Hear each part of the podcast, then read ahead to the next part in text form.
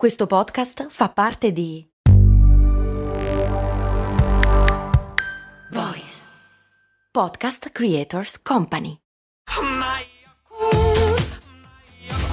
Se a volte ti senti così, ti serve la formula dell'equilibrio.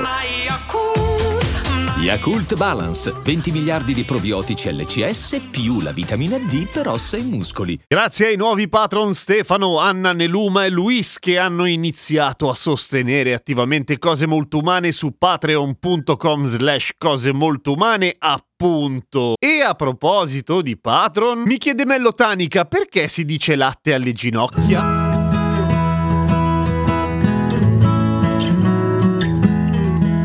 Ciao, sono Giampiero Kesten e questa è Cose Molto Umane. Perché si dice latte alle ginocchia per dire che noia o che palle? Beh, perché abbiamo un pessimo gusto, perché faccio fatica, francamente, a trovare un modo di dire più disgustoso di questo. Anche perché per molti anni da bambino, quando sentivo dire latte alle ginocchia, pensavo che fosse una sorta di effetto del tedio per cui si iniziava a secernere latte d- dalle giunture delle gambe. Una scena francamente orribile, invece no. Allora, quasi tutti concordano almeno su un'origine, cioè il fatto che tendenzialmente il latte alle ginocchia si riferisse al lungo e faticoso quanto pallosissimo atto del mungere la vacca, che ai tempi si faceva a mano, qualcuno lo fa ancora immagino, però tendenzialmente adesso lo fanno tutti con la macchina. Ai tempi si faceva seduti su uno sgabellino molto basso che ti faceva stare ad altezza mammelle della succitata vacca e poi dovevi mungerla e mungerla non è esattamente facile nel senso che è molto lungo, piuttosto faticoso e devi farlo bene, se no la mucca giustamente soffre e ti tira una cornata e te la sei anche un po' meritata via. Il latte alle ginocchia in questo caso si riferirebbe quindi al raggiungere un livello all'interno del secchio dove stai mungendo la mucca alto, cioè di mungere completamente una mucca, quindi che palle. Però è strano perché tutto sommato ci sono un sacco di altre attività, volendo anche più faticose e noiose. Cioè, provate a pensare a zappare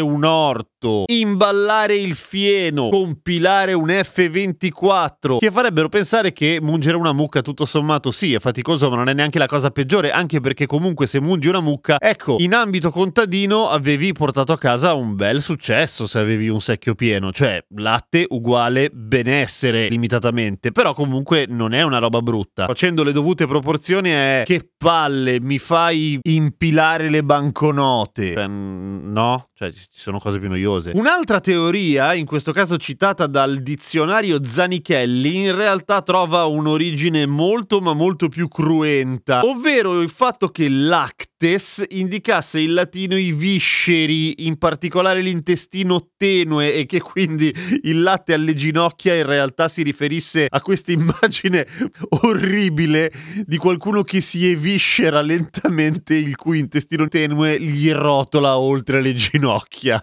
che è come dire a questo punto per similitudine mi fai fare seppuku, rifacendosi alla tradizione giapponese di aprirsi la pancia, o era harakiri. Beh, facciamo così, nella puntata di domani facciamo chiarezza sulla differenza fra seppuku e harakiri e altri modi tradizionali di autolesionarsi nel Giappone medievale. Comunque il latte alle ginocchia, se fosse quello l'origine, è molto più pulp e molto ma molto più cruento. Fico, mi fai sviscerare dalla noia, fra.